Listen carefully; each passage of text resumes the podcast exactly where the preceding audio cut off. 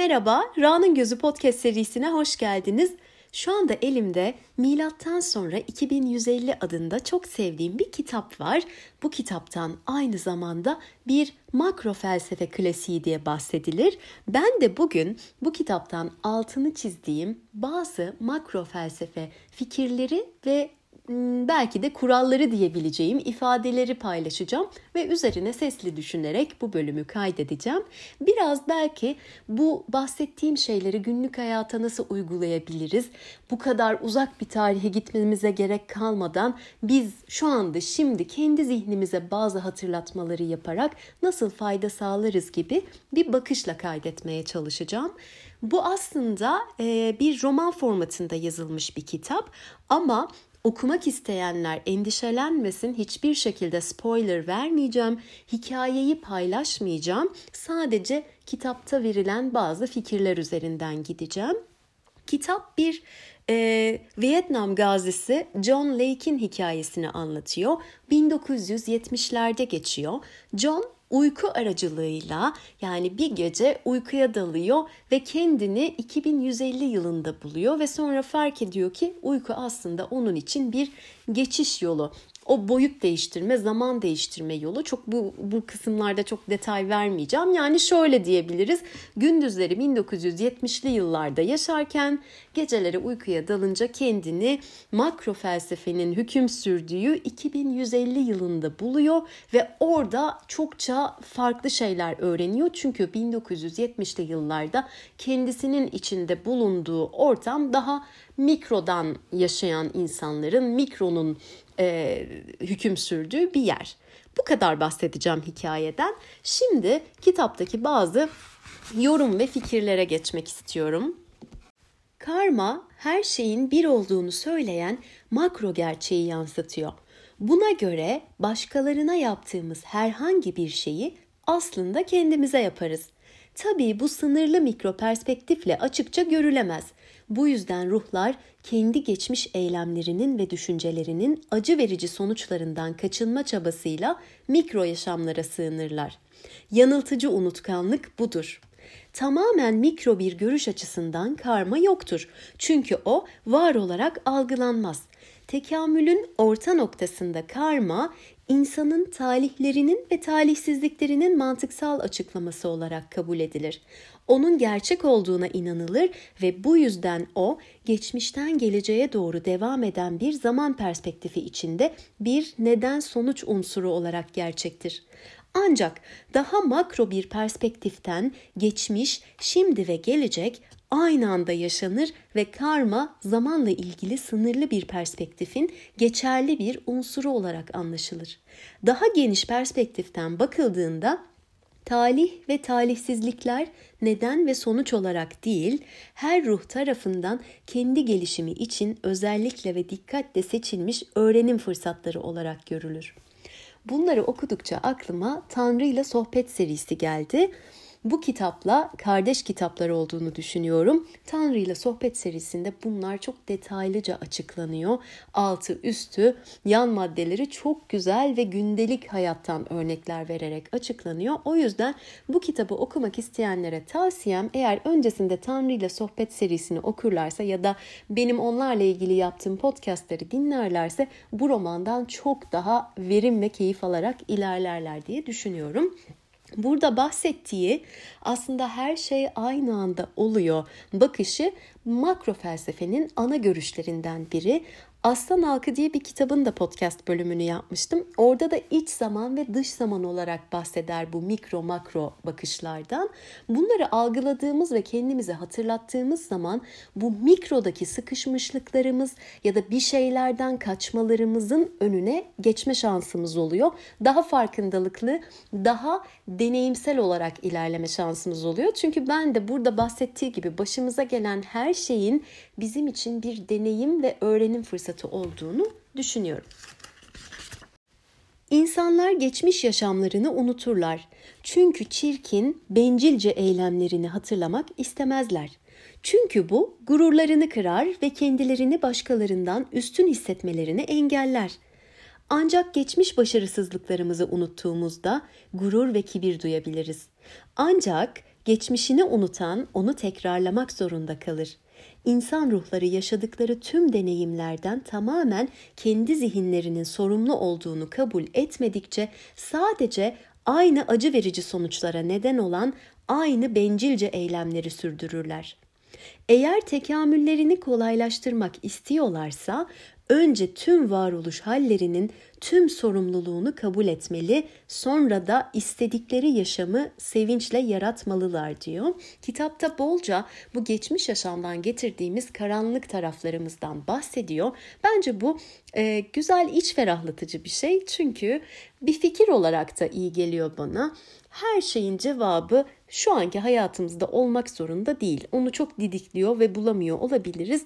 Belki de önümüze bakmak, kabul verip burada bahsettiği gibi zihnimizi eğiterek, bunların zihin ürünü şeyler olduğunu görerek, bazen ilizyonlara kapıldığımızı görerek kabul verdikten sonra istediğimiz şeyi yaratma yoluna bakıp dikkatimizi, enerjimizi o tarafa verebiliriz. Kitabın bir bölümünde şöyle bir sohbet var. John diyor ki, İnsanların diğer insanlara karşı bencilce, acımasızca hatta şiddet içeren davranışlarını nasıl olur da kınamazsın? Özellikle bu davranışlar neredeyse tüm gezegenimizi yok edecek kadar bencil ve öngörüsüz hale gelmişse. 2150 yılında makro felsefe uzmanı diyebileceğimiz bir kişi de şöyle cevaplıyor.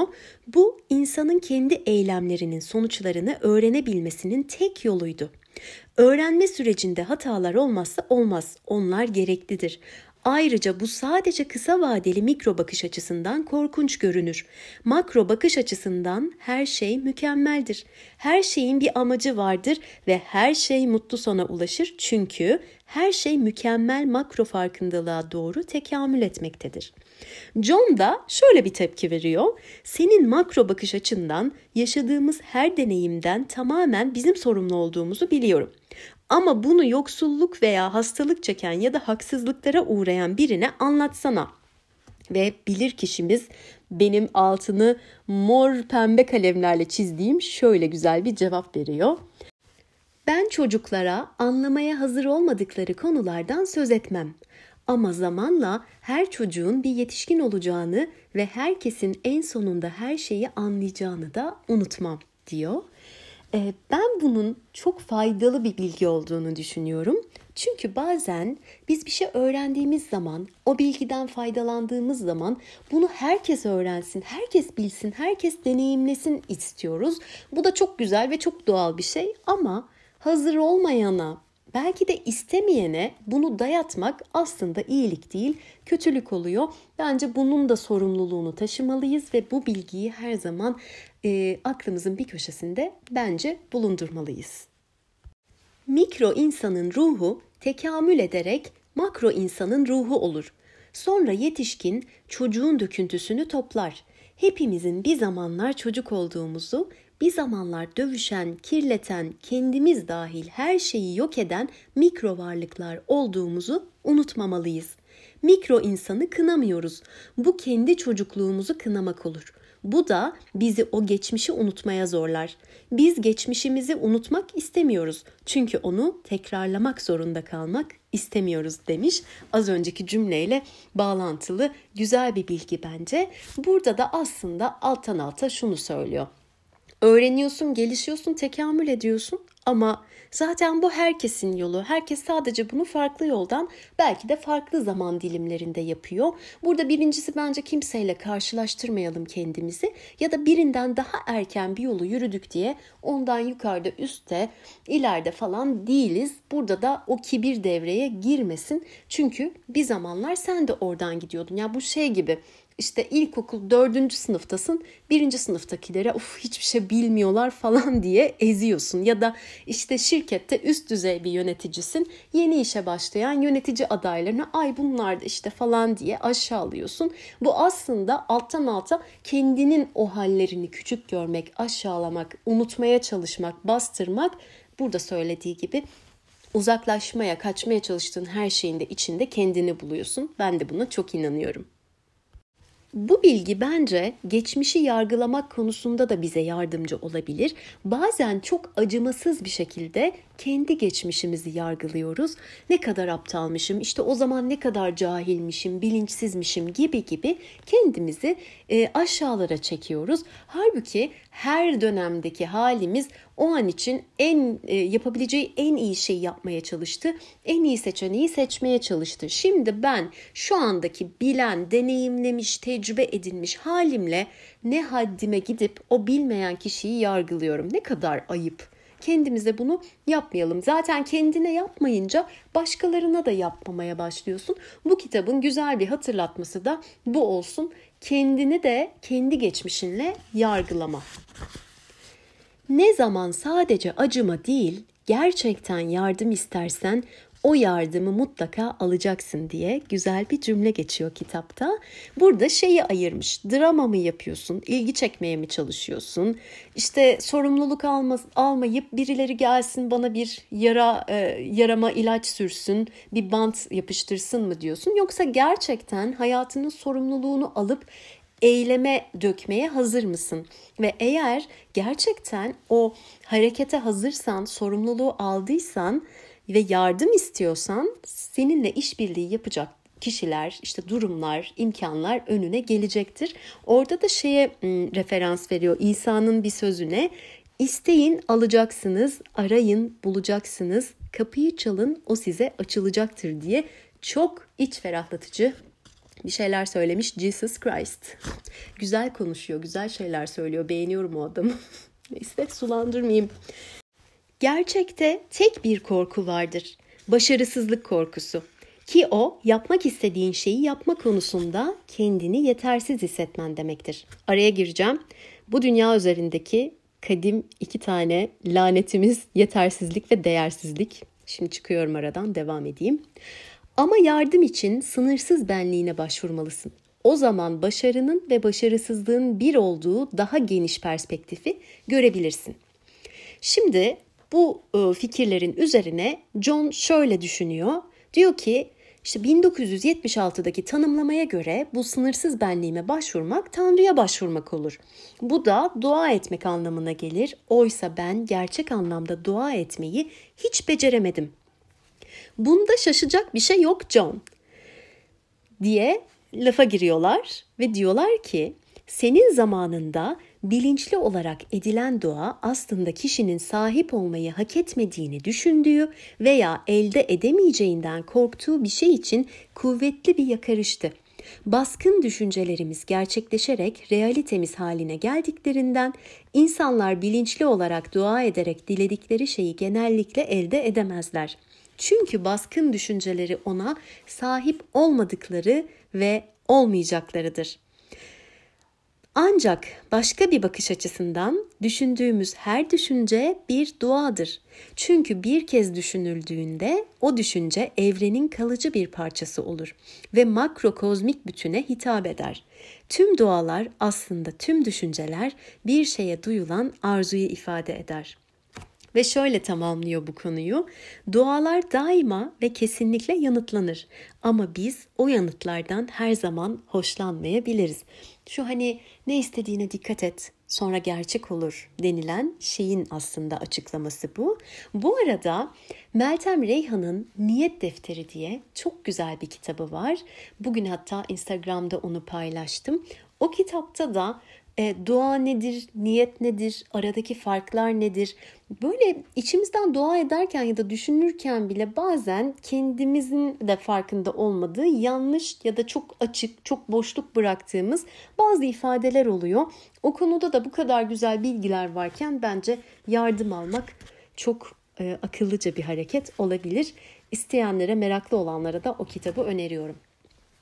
Bir bölümde meslekler, işte ücretler, e, işte sınıflar falan bunlar konuşuluyor ve şöyle bir e, şey geçiyor. 20. yüzyılda sanırım biz eğlendirmeye yönelik mesleklere diğer mesleklerden daha fazla değer verirdik. Çünkü para ve ün gibi en değerli ödüllerimizi sinema ve TV ünlülerine veya spor yıldızlarına verirdik diyor John. Buna da cevap olarak şöyle bir şey söyleniyor Çünkü mikro insanın yaşamı öyle mutsuzdu ki her türlü eğlenceyi kaçış yolu olarak kullanıyordu. Böylece doğal olarak eğlendiren kişilere başka herkesten daha fazla para, para ödeniyordu. Yani kriter aslında bu. Orada kaçış var. Kaçmak için de bu alanları kullanıyorlar. O yüzden de oraya bir rağbet var. E, makro mikro farkını da aslında bununla da ölçebiliriz. Bu da önemli bir kriter. Ne kadar kaçıştaysan, saklanıyorsan bir şeylere o kadar mikrodasın. Ne kadar kaçmak, yapışmak gibi ihtiyaçların yoksa o kadar makro taraftasın diyebilirim. Güzel bir e, test aracı bence. Bu yaşamda sen insanlara kötü davranıldığını görmekten nefret ediyor ve başkalarına acı veren insanlardan hoşlanmıyorsun. Tekamül ettikçe şunu idrak edeceksin ki insanların başkalarında gördüklerinde en çok korktukları ve nefret ettikleri şey sadece kendi olumsuz geçmişleridir. Örneğin sen geçmiş yaşamlarında kölelere ve diğer insanlara acımasızca davrandın ve bu yaşamında başkalarında böyle davranışları görmeye dayanamıyorsun. Bence bu açıklama özellikle şu Jung'un gölge yanlarımıza dair yaptığı çıkarımlarla ilgili son noktaya gelmiş. Çünkü bazen şöyle şeyler oluyor. Bu bilgi bizde var. Bir şeyden rahatsız oluyorsan o şey sende vardır falan. İşte birine kötü davranıyor biri. Çok rahatsız oluyorum e, ama ben kimse öyle davranmıyorum. O bende yok mesela. E, o zaman her şey bu yaşamla sınırlı değil düşüncesi bana mesela çok iyi geliyor. Ama burada da şöyle bir tehlike var. Diğer aslında psikolojik durumlarda olduğu gibi yakın zamanda hatta bir arkadaşımla aile dizimi gibi bazı şeyleri konuşuyorduk aramızda. Onların da öyle uygulamaların da şöyle tehlikeleri var. Bazen bazı insanlar bir şeyin kök nedenini e, ya da sebep olabilecek e, potansiyeli olan bir şeyi, bir hipotezi buldukları zaman suçu oraya atarak çok rahat ediyorlar ve hayatlarına hiçbir şeyi değiştirmeden devam ediyorlar. Değişen tek şey benden kaynaklı değil, şöyleymiş. İşte benim ailemde böyle böyleymiş, o yüzden böyleymiş falan. Ya tamam, onu fark ettin. İşte ailenden, eski hayatından, çocukluğundan. Yani orada bitmiyor hikaye. Ama işte böyle bir onu bir rahatlama olarak kullanıp hayatına devam edenlerde böyle uygulamalar bir de kötü ünleniyor. Ona da birazcık böyle e, korkuyla yaklaşıyorum ben açıkçası. Burada da e, hani evet gölge yanlarımız vardır bir şeylerden rahatsız oluyorsak neden rahatsız oluyoruz sorusuna da dönüp kendimize bakabiliriz. Bazen elle tutular, tutulan bir şeyler bulabiliriz. Bazen bulamayız. Ee, ama bu hayatta her şeyi böyle somut bir şekilde açıklamak zorunda değiliz. Ee, hala e, gizemi çözülmemiş varlıklarız. Tamam beden açısından çokça verimiz var ki bazı alanlarda hala yok yani tıp hala böyle çok çalışıyor uğraşıyor bulamadığı birçok şey oluyor. Ruhumuz çok daha komplike nereden geldi nereye gidiyor hala bu sırlar çözülmüş değil. E, bunları didiklemek değil amacım ama bilmediğimiz dokunamadığımız bir alan var oradan da bir şeyler geliyor olabilir. E, bunu kabullenmek bence insanı rahatlatıyor. Bir bölümde yine beni çok mutlu ve rahat ettiren bir makro öğrenme eğrisi var. Onu şöyle açıklıyor. O bir dalga gibi yükselip alçalarak devam ediyor. Her bir yükseliş öğrenimin birikim etkisi yüzünden son yük, yükselişi biraz aşıyor. Her bir alçalışta son alçalıştan biraz daha yüksekte kalıyor. Mikro insan sınırlı dünyevi perspektifiyle bu birikim etkisini göremiyor. Böylece yaşamındaki başarısızlıklar ve düş kırıklıkları karşısında cesaretini yitiriyor, boşunalık ve umutsuzluk duygusunun altında eziliyor diye çok güzel açıklamış. Aslında hepimizin zaman zaman içine düştüğü bir başarısızlıkta, bir hayal kırıklığında, bir geriye düşüşte işte her şey boşu boşuna. O kadar uğraştım yine işte iki adım gidemedim.